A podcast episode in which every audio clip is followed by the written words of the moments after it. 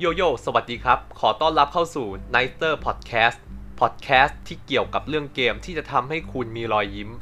ดำเนิน Podcast โดยแหลม n i g h t e r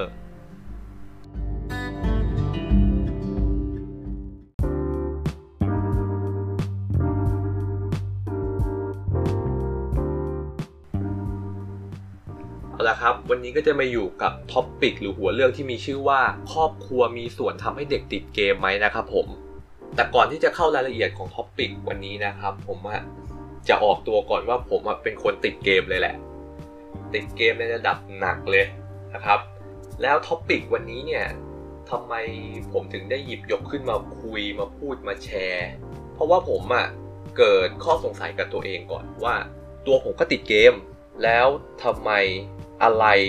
มันคือสาเหตุที่ทำให้ผมติดเกมนะครับ เพื่อนๆอาจจะลองถามตัวเองก่อนก็ได้ว่า ตัวเองเนี่ยเป็นคนเล่นเกม เป็นคนติดเกมไหม แล้วก็เริ่มต้นมาติดเกมได้ตั้งแต่เมื่อไหร่ คือผมขอบอกก่อนว่าแยกแยกระหว่างคนเล่นเกมกับคนติดเกมนะ คือคนเล่นเกมเนี่ยครับเขาก็เหมือนกับจะเล่นคลายเครียด แล้วก็เล่นเพื่อความสนุกอะ่ะ มันเหมือนกับเราได้ control เกมมันได้เกมมันไม่ได้ control เรา แต่คนติดเกมเนี่ยมันจะไม่เหมือนกับคนเล่นเกมนะครับ ผมผมมองว่าคนติดเกมเนี่ยจะมีอาการว่า เราเล่นคลายเครียด เราเล่นเพื่อความผ่อนคลายเราเล่นเพื่อความสนุกอันเนี้ยคล้ายกัน แต่มันจะต่างกันตรงที่ว่า เวลาที่คุณเล่นแล้วเนี่ย คุณคุมเกมมันไม่ได้ แต่เกมแบบคุมคุณนะครับผม ตรงนี้เนี่ยเดี๋ยวผมจะมาแชร์ความรู้สึกของตัวผมเองนะเอ่อจะมาเล่าเหตุการณ์ของตัวผมเองด้วยว่าทำไมผมถึงพัฒนาตั้งแต่คนเล่นเกมเนี่ยยันมาเป็นคนติดเกม แล้วก็แชร์ถึงประสบการณ์ตัวเองด้วย ว่าตัวผมเองเนี่ย มันมีจุดที่เริ่มต้นใช้คำว่าติดเกมได้ตั้งแต่เมื่อไหร่นะครับผม แต่ก่อนที่จะเข้าถึงประสบการณ์ของผมที่มีต่อท็อปิกอันนี้เนี่ย ผมอยากจะฝากพอดแคสต์ผมเอาไว้ในสไตล์ที่ว่าเหมือนกับเป็นการแสดงความคิดเห็นนะครับ คือเออสมมุติว่าผมอะยิง topic วันนี้ออกไปเนี่ยปึ๊บหนึ่งแล้วคุณผู้ฟังคุณผู้ชมเนี่ยที่ได้รับฟังอยู่ เหมือนกับอยากจะแสดงความคิดเห็น อยากจะแชร์ประสบการณ์ตัวเอง หรืออยากจะเล่าถึงเหตุการณ์ตัวเองที่มีต่อ topic ของผมวันนี้เนี่ยก็ได้นะครับผมหรือใครจะคิดต่างจากผมก็ได้ ว่าสาเหตุที่ทำให้เด็กติดเกมเนี่ยมันอาจจะไม่ได้มาจากครอบครัวเป็นส่วนเดียวอาจจะมาจากส่วนอื่นด้วยอย่างเงี้ยก็ได้นะครับผมคือผมว่าไม่ว่า คือท่านผู้ฟังเนี่ยหรือท่านผู้ชมเนี่ยที่คิดต่างจากผมเนี่ยผมยินดีนะ ยินดีที่จะรับฟังยินดีที่จะ แชร์ประสบการณ์ด้วย เพราะว่าผมมันมันก็เหมือนกับเป็นเขาเรียกว่ายังไงเป็นเป็นเป็นส่วนเล็กๆเนาะที่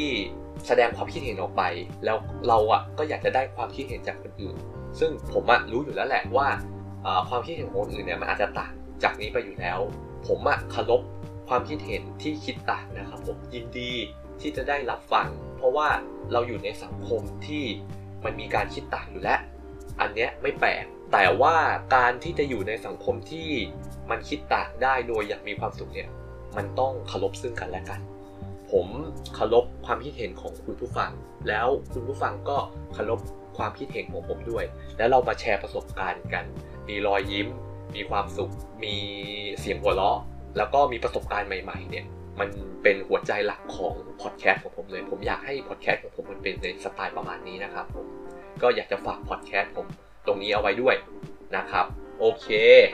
กลับเข้ามาสู่ท็อปิกของเราวันนี้นะครับ ครอบครัวมีส่วนทำให้เด็กติดเกมไหมถ้าเป็นผมเนี่ยมาถามผม ผมก็จะตอบว่ามี เพราะว่าผมมีประสบการณ์อันเนี้ยโดยตรง แล้วเป็นประสบการณ์แบบที่มันขมขื่นด้วย แบบเจ็บมาก ถ้าเผื่อนึกย้อนกลับไปในช่วงเวลาตอนนั้นเนี่ย มันเป็นประสบการณ์ของเด็กเล่นเกมคนหนึ่งและอัพเวลพัฒนา มาเป็นเด็กติดเกม แล้วเมื่อครั้งแรกเนี่ยที่รู้สึกว่าตัวเองต้องแบบติดเกมจริง ๆ เนี่ย คือตอนนั้นแหละครับที่รู้สึกขมขื่นที่สุด ก็คือผมเนี่ยเป็นครอบครัวคนจีน แล้วเป็นครอบครัวคนจีนที่อยู่เป็นเป็นแบบครอบครัวใหญ่ด้วยอ่าตอนนั้นเนี่ยผมอายุราวๆหกถึงเจ็ดขวบนะครับครอบครัวคนจีนเนี่ยที่อยู่กันเป็นแบบครอบครัวใหญ่เนี่ยหลาย ๆ คนที่เป็นคนจีนเขา เขาก็อาจจะเข้าใจและอาจจะรู้ แต่ว่าถ้าเผื่อว่าใครที่ยังไม่รู้เนี่ยเดี๋ยวผมมาเท้าความให้ก็คือ ประมาณว่าอาม่าเนี่ยก็คือเป็นแม่ของคุณพ่อเนี่ยมีลูกหลานเยอะ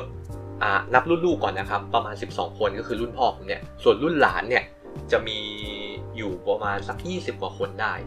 แต่ผมเนี่ยจะเป็นหลานคนเดียวที่อยู่ในบ้านหลังใหญ่หลังนี้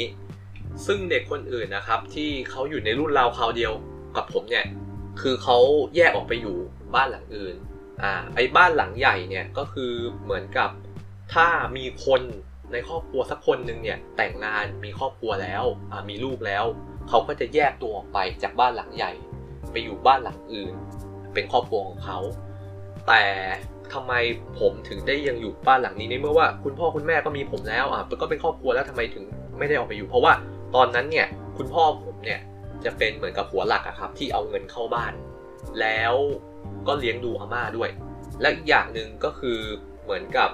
ใครที่ยังอยู่ในบ้านหลังนี้ไม่ว่าจะเป็นรุ่นน้องของคุณพ่อผมอะเขาก็ยังเรียนมหาลัยกันอยู่ คุณพ่อของผมก็จะเป็นหัวหลักที่จะเอาเงินเข้าบ้าน แล้วก็มาเลี้ยงดูน้องๆ หรือใครที่ยังไม่มีครอบครัวออกไปครับเขาก็ทำงานกันอยู่ในบ้าน จุดเริ่มต้นเนี่ยมันมาจากว่าตัวผมเนี่ยก็เหมือนกับชีวิต เด็กทั่วๆไปอะครับ ก็คือไปโรงเรียนตอนเช้าอ่าเจ็ดแปดโมง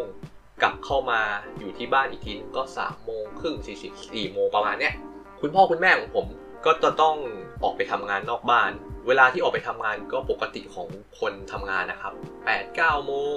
อ่าออกไปกว่าจะกลับมาบ้านอีกทีนึงก็คือประมาณทุ่มหนึ่งซึ่งผมจะมีเวลาได้เจอคุณพ่อคุณแม่ก็คือเวลาตอนนั้น แล้วในระหว่างวันตอนที่ ที่ผมกลับมาถึงที่บ้านเนี่ย ตอน3ามสี่โมง ก่อนที่จะเจอคุณพ่อคุณแม่เนี่ย ผมทำอะไรล่ะ คือผมต้องบอกก่อน ผมกลับมาจากโรงเรียนแล้วเนี่ยปุ๊บเปิดประตูเข้าไปปุ๊บคนแรกที่ผมจะเจอทุกวันเลย มันเป็นภาพเหมือนเป็นภาพความทรงจำของผมเลย ก็คืออาม่าอาม่าจะนั่งอยู่ตรงเนี้ยอ่านั่งอยู่ในห้องออฟฟิศตรงนี้ แล้วตัวแถมก็จะมีเป็นอาอีอาโก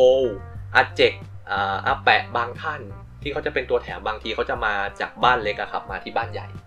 แล้วผม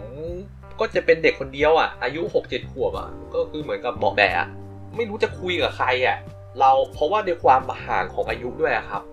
เราก็ไม่รู้จะคุยยังไงกับเขาแล้วมันก็เหมือนกับครอบครัวคนจีนเขาก็ไม่รู้จะคุยอะไรกับเรา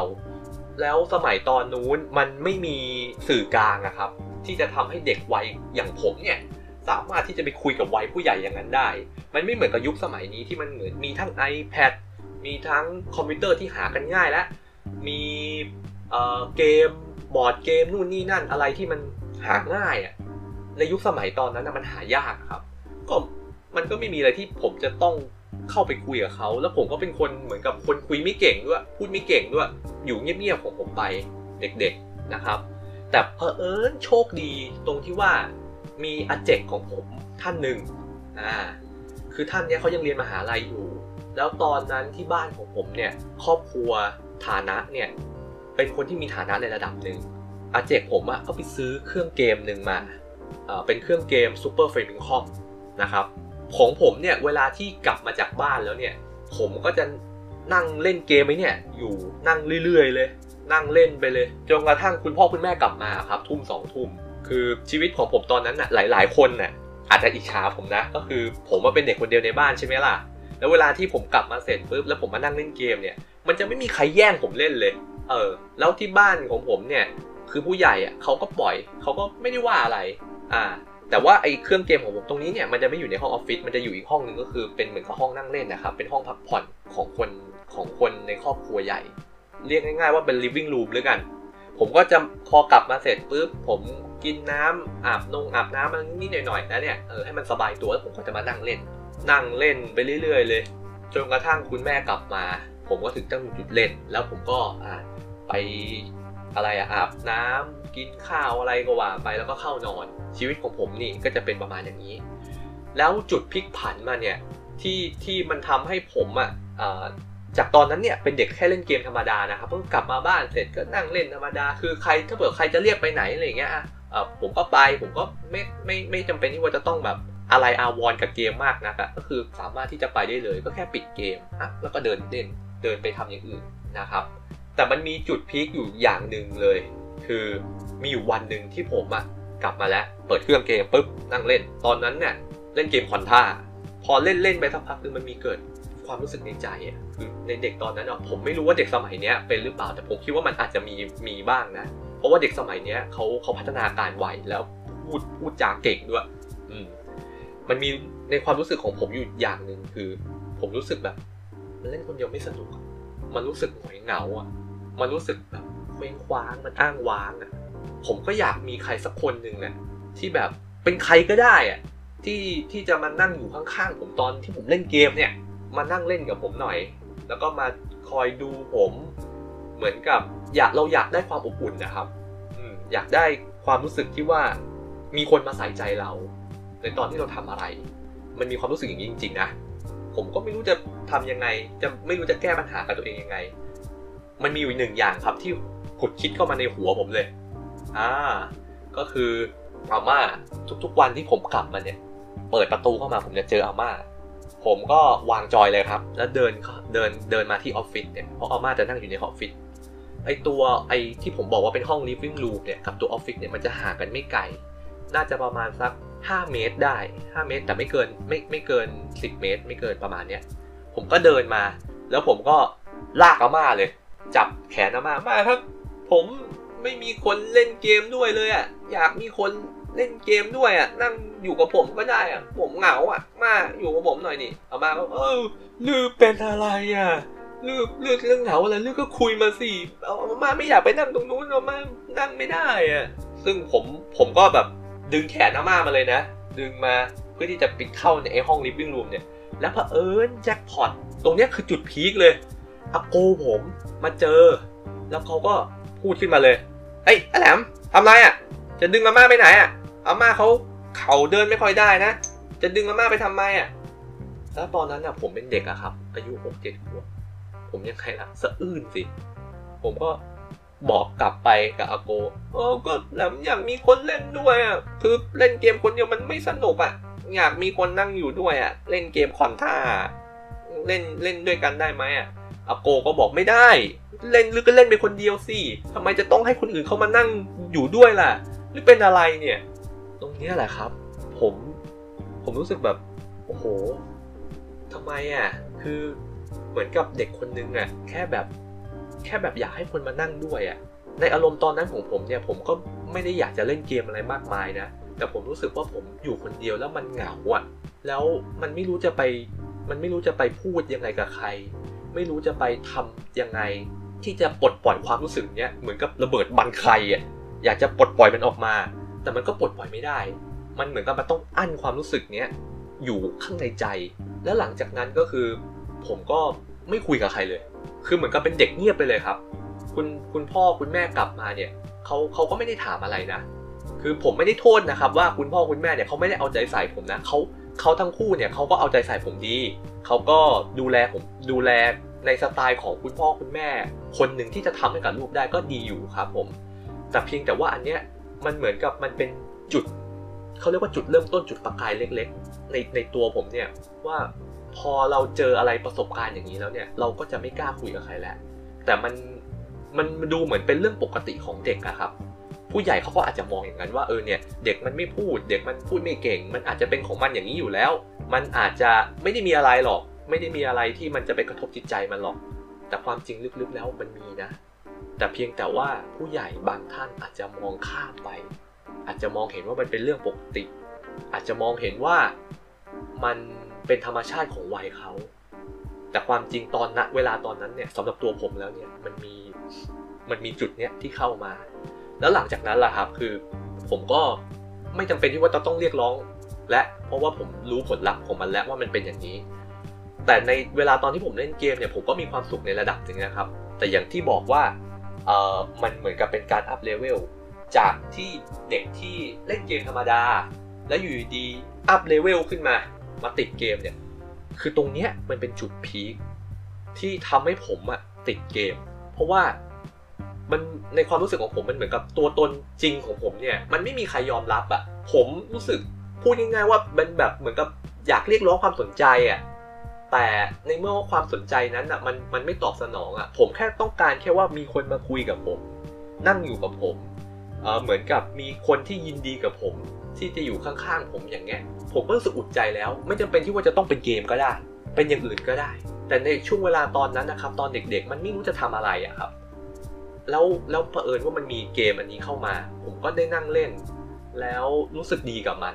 มันก็ดีในระดับหนึ่งแล้วก็คือเล่นเกมปกติ แต่หลังจากนั้นนะครับที่เจอเหตุการณ์นี้ไป เวลาผมเล่นเกมเสร็จปุ๊บมีใครมาเรียกอะไร ผมผมจะบอกอ๋อไม่เอาอะผมขอเล่นเกม อยากเล่นเกม เนี่ยมันเลยทำให้สายตาของคนรอบข้างผมที่เป็นครอบครัวผมเนี่ยซึ่งเขาไม่รู้เลยว่าในตัวของผมเนี่ยมันมีอะไรในใจอยู่ เขาก็จะบอกว่าไอเนี่ยเป็นเด็กติดเกม เอา้าผมก็ไม่ได้แคร์ก็ติดเกมได้ยังไง ในเมื่อว่าวันนั้นน่ะผมอะ ในใจของผมอะเรียกร้องแล้วว่าอยากจะพูดอยากจะคุย อยากจะระบายอะไรกับใครสักคนหนึ่งเนี่ยให้ให้มันให้ให้มันรู้สึกว่าเอ้ยเราเราเราได้มีคนที่คุยด้วยได้อะแค่นั้นมันก็โอเคแล้ว ในเมื่อวันนั้นมันไม่มีใครตอบสนองผม ผมก็ต้องนั่งอยู่อย่างเงี้ยเนี่ยแหละครับ คือประสบการณ์ในใจของผมที่ทำให้ผมเนี่ยติดเกมได้ เพราะว่าครอบครัว คือ มันเป็นครอบครัวใหญ่ด้วย แล้วครอบครัวเนี้ยผมก็รู้สึกอบอุ่นในระดับหนึ่งนะ แต่กลับกลายเป็นว่าความอบอุ่นตรงเนี้ยมันไม่ตอบสนองกับใจผมอะมันเลยกลายเป็นจุดประกายจุดเริ่มต้นที่ทำให้ตัวผมเนี่ยเล่นเกมธรรมดาแล้วมาติดเกม แล้วผมก็มองว่าครอบครัวเนี่ยมีส่วนนะครับ ถ้ามองย้อนกลับไปอีกผมถ้าเผื่อสมมุติว่าวันเนี้ยผมกดเวลาแบบเหมือนกับเป็น time capsule แบบ time machine เนี่ยกดเวลาแบบปุ๊บหนึ่งแล้วผมย้อนกลับไปวันนั้นได้เนี่ย ลองคิดเล่นๆดูนะ กลับกันดูว่า ถ้าวันนั้นอาม่าอะโอเคอาม่าเออได้ลือลืออยากมีคนนั่งคุยด้วยใช่ไหมลืออยากมีคนนั่งเล่นด้วยเดี๋ยวอาม่าไปนั่งเองอาม่ามานั่งกับผมแล้วอาโกวันนั้นที่มาเจอเนี่ยอาโกก็บอกอ๋ออาแหลมเหรอเอ้ยอาม่าไม่ไม่ไม่ไม่จำเป็นที่ว่าจะต้องมานั่งหรอกอาม่าเขาเดินไม่ค่อยได้แล้วเดี๋ยวอ้วนมานั่งกับลือเองอะอาโกมานั่งกับกับกับผมอย่างเงี้ยแล้วมาพูดคุยกับผมอะ วันนี้ผมอาจจะไม่ได้เป็นอย่างนี้เลยก็ได้ วันนี้ผมอาจจะไม่ได้ติดเกมเลยก็ได้ ผมอาจจะไปเป็นอะไรอะด็อกเตอร์ ผมอาจจะไปเป็นนักขับเครื่องบิน ผมอาจจะไปเป็นสัตวแพทย์เลยก็ได้ อาจจะเป็นวิศวกรเลยก็ได้ อาจจะเป็นอย่างนั้นก็ได้นะ อันนี้คืออันนี้มันเป็นสิ่งที่ผมคิดนะ สิ่งที่ผมคาดเดาเอาไว้ จากวันนั้นถ้าย้อนเวลาไปได้แล้ว วันนั้นมันไม่ได้เกิดเหตุการณ์นี้ขึ้นมา วันนี้ผมจะเป็นยังไง ผมก็ยังคิดอยู่ แต่ในเมื่อวันนั้นเป็นมันมันไม่เป็นไรครับ เพราะว่าพอมาวันนี้ผมก็ยังมีความสุขกับมันได้ แล้วผมก็รู้สึกว่าผมเล่นเกมแล้วมันมีความสุขนะครับโอเคอันนี้คือประสบการณ์ของผมเอง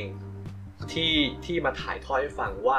เนี่ยครอบครัวมีสาเหตุที่ทำให้เด็กติดเกมไหมสำหรับตัวผมผมมองว่ามี แต่สำหรับครอบครัวอื่นเนี่ยผมไม่แน่ใจว่าจะเป็นในรูปแบบเดียวกับผมไหมแต่ถ้าเผื่อว่ามันมีเนี่ย ผมก็อยากจะให้เพื่อนๆนะครับ ผู้ฟังเนี่ยลองแชร์เข้ามาดูว่าเหตุการณ์เนี่ยอาจจะไม่จำเป็นที่ว่าจะต้องเกิดกับตัวคุณเองก็ได้อาจจะเป็นคนใกล้บ้านของคุณก็ได้ครับ มาแชร์กับผมดูดูหน่อยว่ามันเป็นยังไง เพราะผมก็อยากจะรู้เหมือนกัน มันเป็นเรื่องที่มีรอยยิ้มนะพอวันนี้ผมนึกย้อนกลับไปวันนั้นเนี่ยผมก็มีรอยยิ้มว่าเออมันเป็นอย่างนี้ แต่วันนี้ผมก็อยู่กับมันได้อย่างมีความสุข ผมก็ไม่ได้ไม่ได้ซีเรียสกับมันนะแล้วก็ เมื่อไม่นานมาเนี้ยครับ อันนี้คือจะเป็นอีก 2 ตัวอย่างที่ผมจะเล่าให้ฟังนะครับ ตัวอย่างแรกนะครับมันเกิดขึ้นจากห้างดังย่านศรีนครินทร์ที่หนึ่งคือวันนั้นอะผมอะนัดกับเพื่อนไว้ ว่าจะไปซื้ออุปกรณ์คอมแล้วตัวผมเองเนี่ยนัดกับมันไว้แล้ว แล้วผมก็ได้ไปนั่งรอมันที่ฟุตคอร์ทของห้างที่นั่นนะ ก็สังเกตครับ ผมมันจะเป็นคน เหมือนกับอาจจะบอกก็เสือกก็ได้ชอบมองคนรอบข้างแล้วก็นั่งรอแล้วนั่งอยู่เฉยๆเราก็ไม่ได้ไม่ได้ทำอะไรใช่ป่ะนั่งอยู่เฉยๆแล้วตอนนั้นผมเป็นคนไม่ค่อยไม่ไม่ค่อยติดโทรศัพท์ด้วย ก็นั่งรอแล้วก็มีพ่อลูกคู่หนึ่งเดินมาเขาก็เดินมาปกติแล้วก็มานั่งที่ที่หนึ่งอะแล้วผมก็เห็น ผมสังเกตเห็นเด็กคนเนี้ยเดินถือ Nintendo Switch มานะอ่าก็ไม่ได้ก็ไม่ได้คิดอะไร เขาก็นั่งเสร็จปุ๊บพ่อเขาก็เอาโทรศัพท์ขึ้นมา แล้วก็นั่งเล่นไป ส่วนลูกก็เขาก็เอานั่ง Nintendo Switch ขึ้นมานั่งเล่น เล่นไปสักพักหนึ่งลูกก็แบบถามพ่อพ่อเนี้ยเล่นไงอะ มันไม่ผ่านสักทีหนึ่งอะคุณพ่อเขาก็เฉยครับเด็กมันก็เงียบ พอเล่นไปสักพักหนึ่งพ่อตรงเนี้ยมันไม่ผ่านจริงๆนะเนี่ยมันเล่นไม่ได้อะเนี่ยช่วยดูให้หน่อยได้ไหมอะพ่อก็เฉยครับ แล้วพ่อก็หันมาบอกลูก เล่นไปเงียบ พิ่งเซาซีอุ้ยผมนี่ยิ้มเลยอะแล้วผมก็นึกถึงตัวเองเลย แล้วแล้วแล้วเข้าใจความรู้สึกไอ้เด็กคนนี้เลยว่าเนี่ยมึงอะกูชัดๆเลย เมื่อตอนหกเจ็ดขวบเนี่ยแบบนี้เลย ถึงสถานการณ์สิ่งแวดล้อมมันอาจจะไม่ได้อำนวยเหมือนกันนะครับ แต่มันอารมณ์เดียวกันน่ะ เออ แล้วหลังจากนั้นเนี่ยคือหลังจากที่เด็กเซาซีพอแล้วอะ่ะ แล้วพ่อก็มีการตอบรับอย่างเงี้ย สักพักหนึ่งเนี่ย ผมเห็นเลย เด็กคนนั้นเนี่ย ปิดเกม แล้วเอา Nintendo Switch เนี่ย วางไว้บนโต๊ะ แล้วก็นั่งกอดอกเลยครับ ผมรู้สึกได้เลยว่าอารมณ์ของเด็กตอนนั้นน่ะมันเหมือนกับมันรุนแรงขึ้นมา แต่เขาไม่รู้จะระบายยังไง แล้วเขาก็ไม่รู้จะเรียกร้องเอ่อให้ผู้ใหญ่สักคนหนึ่งหรือคนที่เขารู้สึกว่าเขาไว้วางใจได้ จะเข้ามาดูแลความรู้สึกของเขาอย่างไร เขาเลยมีพฤติกรรมอย่างเงี้ยออกมา แต่ในใจผมก็สงสารน้องเขานะครับ คืออยากจะเดินเข้าไปบอกน้องไม่เป็นไรมาเดี๋ยวพี่ช่วยดูให้ มันก็ไม่ใช่อีก คือผมก็อยากเป็นส่วนส่วนหนึ่งอะแต่ในเมื่อว่าสังคมทุกวันเนี้ยมันเป็นอย่างเงี้ยมันก็มันก็ลำบากที่จะเข้าไปเข้าไปช่วยเหลือเนาะถ้าถ้าวันนั้นเนี่ยผมก็เลยคิดในใจ ถ้าวันนั้นผมสมมติว่าผมเดินเข้าไปเนี่ยน้องนี่มาพ่อไม่สน เดี๋ยวพี่ช่วย ผมว่าพ่อเขาคงจะต่อยผม ก็คงจะงงว่าไอ้นี่มึงคือใครเนี่ย อยู่ดีๆเดินไปคุยกับลูกเขาเหมือนสนิทเลย แต่มันมันเป็นส่วนหนึ่งที่ที่ผมมองว่ามันน่าจะช่วยได้อะแต่อะมันอาจจะผิดที่ผมด้วยแหละผมอะไม่กล้าเข้าไปช่วยนะครับ แต่ผมตั้งปฏิฐานไม่ในใจเลยนะว่า ถ้าวันข้างหน้าเนี่ย ผมเจอเหตุการณ์แบบนี้เนี่ย ผมอะจะรวบรวมความกล้าทุกอย่างเลย แล้วเข้าไปชาร์จเลยเข้าไปชาร์จในหน้าที่นี้ไม่ได้เข้าไปสวนน้องเขานะ แต่เข้าไปเพื่อที่จะพูดคุยกับน้องเขาพูดคุยกับพ่อเขาให้มันดีที่สุดเท่าที่ผมจะทำได้ แล้วผมก็อยากจะเล่นกับน้องเขาเพราะเห็นตัวอย่างอย่างนี้แล้วเนี่ย มันเหมือนกับผมเห็นตัวเองเมื่อสมัยก่อน ว่าผมเคยเจออารมณ์แบบนี้แล้วต้องการการพูดคุยการดูแลแบบไหนเนี่ยผมเข้าใจนะครับ แต่ถ้าเผื่อว่าเพื่อนๆผู้ฟังเนี่ยเจอเหตุการณ์อย่างเงี้ย ผมก็อยากจะแนะนำนะครับว่าลองเข้าไปพูดคุยกับน้องเขาหรือว่าพูดคุยกับคนน้องที่ประสบเหตุอย่างเงี้ยมาก็ได้นะครับ อาจจะด้วยวิธีไหนก็ได้อาจจะมีไอเดียที่ดีกว่าผมก็ได้ อาจจะเป็นแนวทางที่ดีกว่าผมก็ได้ ก็ลองมาแนะนำกันดูเผื่อว่าผมอาจจะได้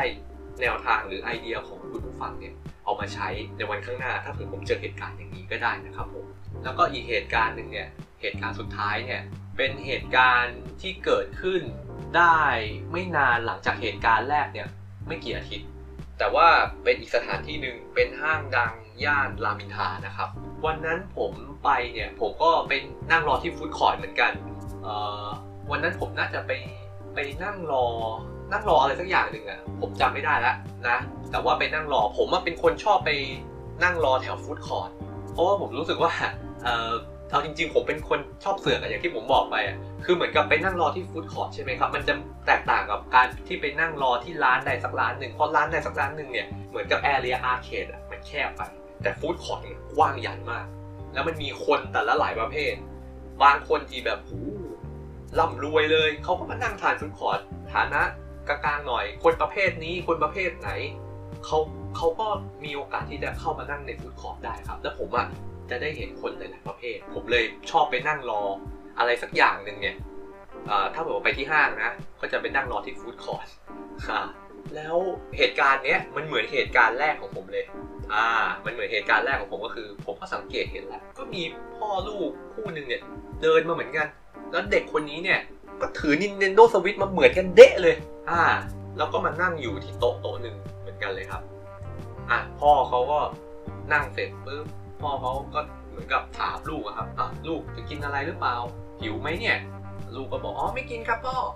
ผมไม่หิวครับ แต่อยากเล่นเกมครับ พ่อก็โอเคพยักหน้าก็ให้เล่นไปพ่อก็เอโทรศัพท์ขึ้นมานั่งฟีดโทรศัพท์แล้วส่วนลูกก็นั่งเอา Nintendo Switch ขึ้นมากดตึ๊บตึ๊บตึ๊บตึ๊บแต่ผมสังเกตเห็นอยู่อย่างหนึ่งที่เหตุการณ์ที่สองเนี่ยไม่เหมือนกับเหตุการณ์แรกเลยคือ ตัวคุณพ่อเขา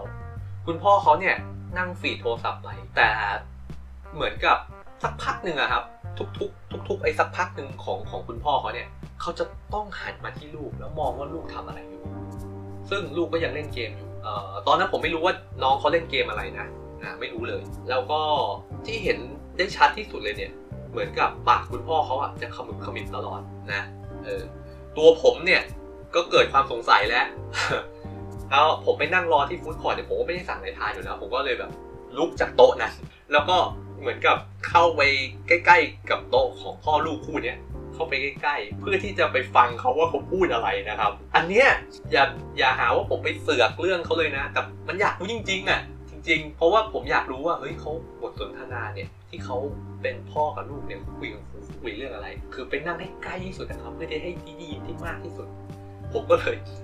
ไปนั่งเนี่ยก็คือเหมือนกับย้ายไปเสร็จปุ๊บแล้วก็ไปนั่งเอาเหมือนกับหลังชนหลังเขาเลย เออแต่ผมก็นั่งของผมอยู่ก่อนก็แอบฟังมันเป็นนิสัยไม่ดีนะครับ แต่ผมผมเป็นคนอย่างนี้จริง ๆ แล้วเสร็จแล้วคราวนี้ผมก็ได้รับรู้ถึงการสนทนาตั้งแต่ตอนที่ผมไปนั่งเนี่ยพ่อก็พูดว่า เออเนี่ยลูกไอ้ตรงนี้เนี่ยมันต้องเล่นอย่างนี้นะไอ้ตรงนี้เนี่ยมันต้องทำอย่างนี้นะ แล้วลูกเขาก็พูดตอบกลับได้เลยครับพ่อเดี๋ยวผมจัดให้เต็มที่ เนี่ยแล้วพ่อเขาก็เขาก็น่าจะยิ้มอะเพราะเสียงมันเหมือนกับปวดออกแบบกึกๆผมก็เลยแบบเฮ้ย มันมีความรู้สึกว่า ความรู้สึกแรกในใจของผมนะ คือ พ่อคนนี้มันดีว่ะแต่มันไม่ใช่ว่าพ่อผมไม่ดีนะ พ่อผมก็ดี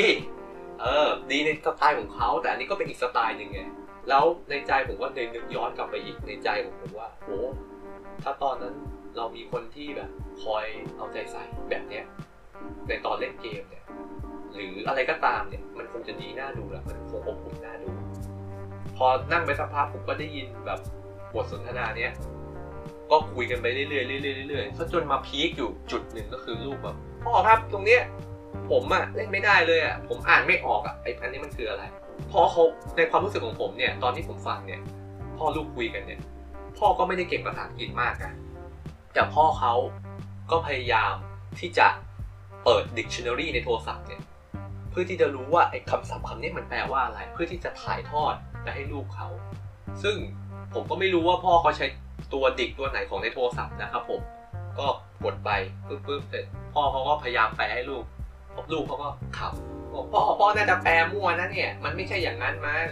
แต่พ่อเขาก็เขาก็ไม่ได้ว่าอะไรนะครับเขาก็เหมือนกับแบบเออก็ยิ้มยิ้มกับลูกเขาแล้วลูกเขาก็มีเสียงหัวเราะซึ่ง โอ้มันเป็นความรู้สึกที่ถ้าเด็กคนหนึ่งน่ะมีครอบครัวหรือมีพ่อหรือมีแม่ที่เป็นอย่างเงี้ย ในใจของผมนี่มันมัน firm เลยนะ มันมันมัน firm มากอะ่ะ มันอบอุ่นเนี่ยคือผมแบบมันพูดมันมันมันพูดไม่ถูกเลยอะ่ะ แต่ผมรู้สึกอบอุ่นกับครอบครัวนี้มากนะครับ รู้สึกว่าพ่อเขาอะเป็นคนที่ดูอบอุ่น อารมณ์ดี แล้วก็เอาใจใส่อย่างจริงจังกับตัวลูกเขา แล้วลูกเขาเนี่ยก็เป็นเหมือนกับเป็นเด็กที่น่ารักเลย คือ พฤติกรรมก้าวร้าวหรือพฤติกรรมรุนแรงเลยเนี่ยตัวผมมั่นใจได้ว่าเด็กคนนี้ไม่น่าจะมีเลยในวัยเด็กของเขาแล้วโตขึ้นมา เขาน่าจะเป็น เขาน่าจะเป็นเด็กที่ที่ดูโอเคเลยในระดับหนึ่งอะเออ ผมรู้สึกได้เลยว่าไอเหตุการณ์แบบนี้มันน่าจะมีในสังคมเราเยอะๆนะ เพราะว่าถ้ามีแล้วเนี่ย มีครอบครัวอย่างเงี้ย ผมมองว่าสังคมมันจะดูสีชมพูอะมันดู ดูฟุ้งฟิ้งดีครับ มันน่ารัก แล้วก็มีจุดที่พีคที่สุดเลยของผมเนี่ย ที่เจอก็คือเป็นผู้หญิงคนหนึ่งก็คือเดินมา เสร็จปุ๊บ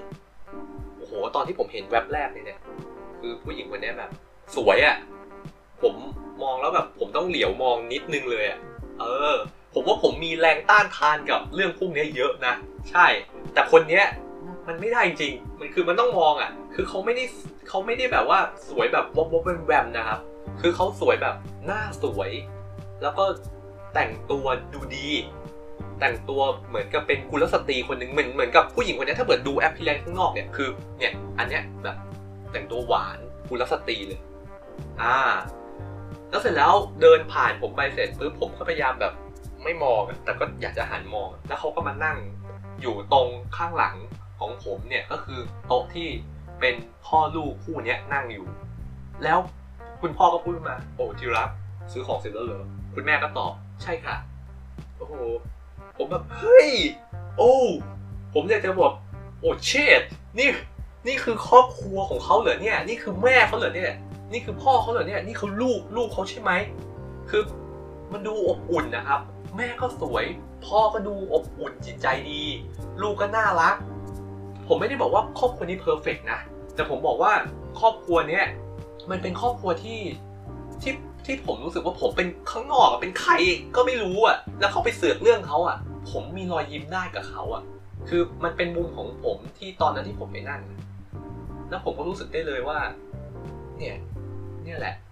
คือจุดจุดหนึ่งเออแบบ จุดจุดหนึ่งที่ผมอยากจะบอกน้องเขาเลยน้อง ถ้าเผื่อว่าเป็นน้องนะ พี่จะบอกกับพ่อน้องบอกพ่อเนี่ยมาเล่นเกมแข่งกันใครชนะนะ ได้หอมแม่ ผมอยากจะบอกงั้นจริง ๆ คือมันน่ารักอะครับ แล้วก็อยากจะให้ผู้ฟังหลายๆคนเนี่ยมองว่าเป็นจุดที่มันน่ารักด้วย ไม่ใช่ว่าเด็กที่เล่นเกมหรือผู้ใหญ่บางคนที่เล่นเกมนะครับผมหรือใครก็ตามเนี่ยไม่ได้รวมอยู่แค่นี้ ใครก็ตามที่เล่นเกมเนี่ยมันยังมีจุดที่น่ารัก ที่อบอุ่นที่ดูฟุ้งฟิ้งที่ดูมุ้งมิ้งที่ดูเป็นสีชมพูเนี่ยได้อีกเยอะ มันอยู่ที่คนเราจะทำตัวยังไง แล้วก็เอาไอประสบการณ์จากพวกนี้เนี่ยมาใช้ยังไงให้มันดูน่ารักนะครับ ครอบครัวเนี่ยผมมองว่าเป็นส่วนสำคัญเลย ที่จะทำให้เด็กคนนี้เนี่ยเติบโตขึ้นมาเนี่ยติดเกมไปในทางไหน คือติดเกมอะผมว่ามันมันไม่น่าเกลียดนะ แล้วมันไม่น่ากลัว แต่ติดเกมแล้วเนี่ยที่ทำให้น่ากลัวคือ เอาเอาติดเกมแล้วเอาไปใช้ในความรุนแรง เอาไปใช้ในสิ่งที่มันน่ากลัวไปใช้ในสิ่งที่มันดูแล้วสังคมมันแอนตี้อะไม่ยอมรับอย่างเงี้ยน่ากลัวกว่า แต่ถ้าติดเกมไปแล้วแล้วเป็นอย่างเงี้ยครับ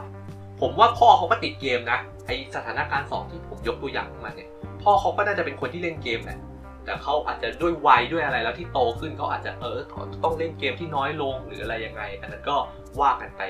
อีกเรื่องหนึ่งนะครับผม สุดท้ายแล้วเนี่ยผมก็อยากจะให้ผู้ฟังเนี่ยลองเปรียบเทียบ 2 เหตุการณ์นี้ดูว่า ครอบครัวของคุณเนี่ยที่มีบุตรหรือว่ามีลูกหรือว่ามีน้องมีหลานมีอะไรก็ตามที่เป็นเยาวชนหรือเป็นเด็กเนี่ยที่เล่นเกมอยู่ในทุกวันเนี่ยคุณอยากให้มันออกมาเป็นแบบไหนล่ะ คุณอยากจะให้ออกมาเป็นรูปรูปลักษณ์แบบไหน แบบแรกหรือเปล่าหรือแบบที่สองแล้วลองมองกลับมาดูนะครับว่า ถ้าอยากจะให้มันเป็นแบบแรก คุณจะต้องทำยังไงอ่าหรือถ้าอยากจะให้เป็นเป็นแบบสองโอ้โหมีแม่ที่ดูวิงวังแล้วพ่อที่อบอุ่น แล้วมีลูกที่น่ารักเนี่ยคุณควรที่จะทำแบบไหนอ่า มันอยู่ที่ว่าคนเราจะทำยังไง อันเนี้ยผมอยากจะฝากให้เป็นข้อคิดนะ แต่ส่วนที่ใคร